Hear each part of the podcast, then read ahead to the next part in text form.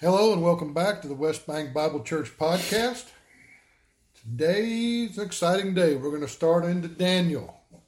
Wow. And we have a lot of lessons to cover, and we're really looking forward to doing this with you. But before we begin, as is our custom, let's remember 1 John 1:9, as may or may not be necessary. Father, thank you for the opportunity to teach about old Daniel himself, and thank you for 1 John 1:9. We know who's going to teach us. It's God the Holy Spirit, because we're going to maintain our position of being filled with the Spirit, a phenomena that occurs when we name our sin back to you. In Jesus' name I pray. Amen. What follows represents chapter 1 and the unedited lecture notes regarding the book of Daniel. Please feel free to reproduce all or part for the glory of the Lord Jesus Christ. Introduction. As the book of Daniel opens, the northern kingdom of Israel, referred to in Scripture as consisting of Israel and Samaria, was already under the sixth cycle of discipline. It had been destroyed as a nation in 721 BC by the Assyrians. You'll find a map located on our website, which I think will be very helpful, of Israel and Judah and the major cities lying therein. At the same time, the southern kingdom of Israel, known as Judah, went under the fourth cycle. For many years, the little kingdom of Judah was controlled first by the Egyptians and finally by the Babylonians. The fourth cycle is characterized by extreme economic adversities as well as strong influences by foreign powers and military. In particular, this is described in verses 23 through 26. In Leviticus chapter 26, we find Israel was warned of a series of progressive national disciplines because of their negative volition to God's word. You can go to your scripture and read the definition of the cycles. While some semblance of national sovereignty remained, the ever-widening influence of invaders was felt in all areas of life.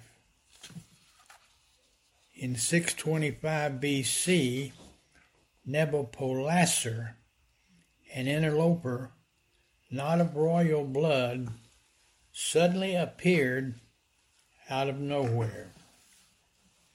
He organized his scattered forces and took over what became Babylon, which was then under Assyrian rule. When Nabopolassar organized Babylon, the Assyrians declared war on him. With the help of the Medes, Assyria was conquered in 612 BC. The disappearance of the Assyrian people will always remain a unique and striking phenomenon in ancient history. No other land seems to have been sacked, enslaved, and pillaged as completely as Assyria, unless it is Israel. Assyrian, or I better say, Assyria, a nation which had existed 2,000 years, lost its independent character. Assyria was the nation assigned to Jonah. You'll remember we taught Jonah and why he went there and what he did there. As a result of Jonah's work in Nineveh, Assyria was revived as a client nation to God, soon becoming a dominant empire, ruling much of the known world. The evangelization of Syria by Jonah took place in circa 800 BC. Assyria remained a client nation until it was defeated by Babylon. Assyria as a client nation to God was used to discipline the northern kingdom of Israel in 721 BC. It was a devastating military defeat for Israel. Several years later, Egypt, as the hopeful heir to the Assyrian Empire, challenged Babylon. At the Battle of Carchemish, a coalition of Assyrians and Egyptians were thoroughly defeated by Nebuchadnezzar, also called Nebuchadnezzar, son of Nabopolassar. Babylon, fresh off their defeat of the Assyrians, which was an Egyptian coalition, decided to attack Judah. After routing the Egyptians, they pursued them as far as Israel. Following a demonic sign, Nebuchadnezzar elected to halt his pursuit and attack Judah. His eye was particularly set on the beautiful city of Jerusalem. The king's signs were, first of all, he got his spear and tossed it in the air. Which way it landed and pointed, he thought, well, that's where I'm to go, but I better make sure. And so he had a statue with the phallus. He spun the statue around, in which way the phallus pointed, that's the way he thought he would go. And so he did. He went to the beautiful city of Jerusalem and did great damage. This would be the first of three major attacks on Jerusalem, and the first of three major deportations of Jews. In 606 BC, the holy city would be besieged for the first time. On this occasion, Daniel and some 69 other young boys were taken into captivity. David, you want to take over and say what happened in the city? Be happy to. Top of page 4, if you're following along, and there's a lot of maps that we've gone past that are in the outline that show, give a lot of information. 6.1, the city, however, was not demolished, and King Jehoiakim was left on the throne. Only part of Judah's wealth was confiscated. Daniel and his cohorts were taken to Babylon as hostages. In 597 BC, there was a second invasion and a siege of Jerusalem. At that time, the prophet Ezekiel and King Jehoiakim, also called in Scripture, you say Coniah? Coniah? Coniah. Were numbered among the captives taken to Babylon. Nebuchadnezzar came to Jerusalem a third time in 586 BC. After a siege of 18 months, the city and temple of Solomon were completely destroyed, and a third deportation took place. This was the beginning of the last cycle of discipline for Judah. The cycle falling on God's people because of their failure to heed his word. This last cycle would last for 70 years. The 70-year captivity was predicted, both as to nature and duration, by the prophet Jeremiah in Jeremiah chapter 25, verse 11 and 12. And they read, "And this whole land shall be a desolation and an astonishment. And these nations shall serve the king of Babylon 70 years. And it shall come to pass, when 70 years are accomplished, that I will punish the king of Babylon and that nation, saith the Lord, for their iniquity and the land of the Chaldeans, and will make it perpetual desolations." Nebuchadnezzar took the cream of the crop from Judah in 606 BC, the four most prominent, from a biblical perspective, were Daniel, Shadrach, Meshach, and Abednego. In 597, the very prominent prophet Ezekiel and many others were taken, and in 586, only the least of the least were left in a desolate land. In Scripture, 3 Babylonian kings are mentioned. So how did they rise to the throne? And were there interlopers in between?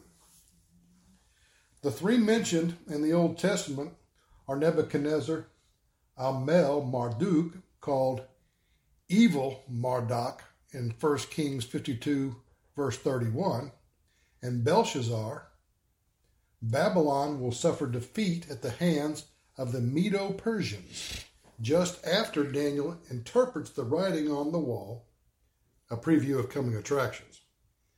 Our story begins in Judah, where a prophet by the name of Jeremiah has been warning all who would listen of God's discipline to come. The discipline, said the prophet, was to be a direct result of Judah's adultery. Daniel is a book about a teenage boy who was carried away to Babylon, where he would spend the rest of his life. He would live an exemplary life of service to God.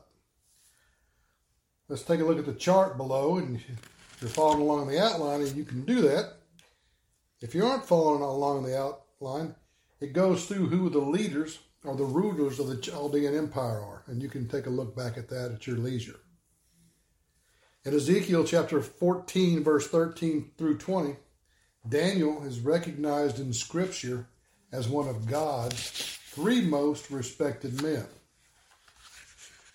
That'll start with Ezekiel chapter 14, verse 13, and go through verse 20. Here we go. "Son of man, when the land sinneth against me by trespassing grievously, then will I stretch out mine hand upon it, and will break the staff of the bread thereof, and will send famine upon it, and will cut off man and beast from it. Though these three men, Noah, Daniel, and Job, were in it, they should deliver but their own souls by their righteousness, saith the Lord God.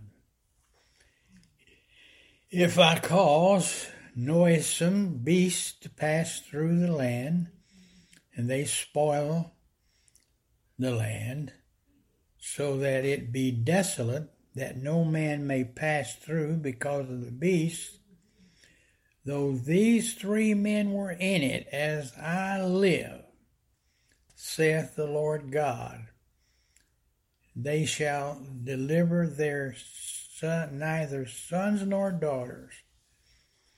They only shall be delivered, but the land shall be desolate. Or, if I bring a sword upon that land and say, sword, go through the land so that I cut off man and beast from it. Though these three men were in it, as I live, saith the Lord God, they shall deliver neither sons nor daughters, but only shall be delivered themselves. Or if I send a pestilence into that land, and pour out my fury upon it in blood, to cut off from it man and beast. Though Noah, Daniel, and Job were in it, as I live, saith the Lord God, they shall neither son nor daughter, they shall but deliver their own soul by their righteousness. With such a testimony, how could anyone not want to know more about this prophet named Daniel? All right, that's the end of Lesson 1 of Daniel. We have 162 or 161 to go. These lessons are all put together on the front page of westbankbiblechurch.com. And you can see it down there is the Doctrine of Daniel. If you want to get ahead or print it out or whatever you like to do with it, but it's all there to reference. And of course, from this first lesson, we had a number of charts and maps that are very interesting and give you more perspective. Like I said, when we started, we're real excited to get started with this. And we look forward to doing it again with you next week. And we'll be on Lesson 2. This Lesson 1 was a short one. Lesson 2 is going to be a little bit longer. But just feel free to get in there and start looking ahead as well. Pastor Merrick, could you close us in a prayer? Sure. Father, we are privileged again to teach the Word and to reveal the mysteries of Daniel and, frankly, the various predicaments that he goes through are kind of beyond the imagination as to how anyone could withstand what he did indeed go through at the hands of various kings.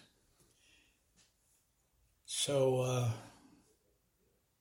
guide us and direct us as we lay the plan for the full study of the book of Daniel. And David, if there's somebody out there who has not believed on the Lord Jesus Christ, tell them how they can become a member of God's forever family. Well, you'd already kind of said it, Pastor Merrick. Believe on the Lord Jesus Christ and thou shalt be saved. Thank you for being here. Until next time, so long.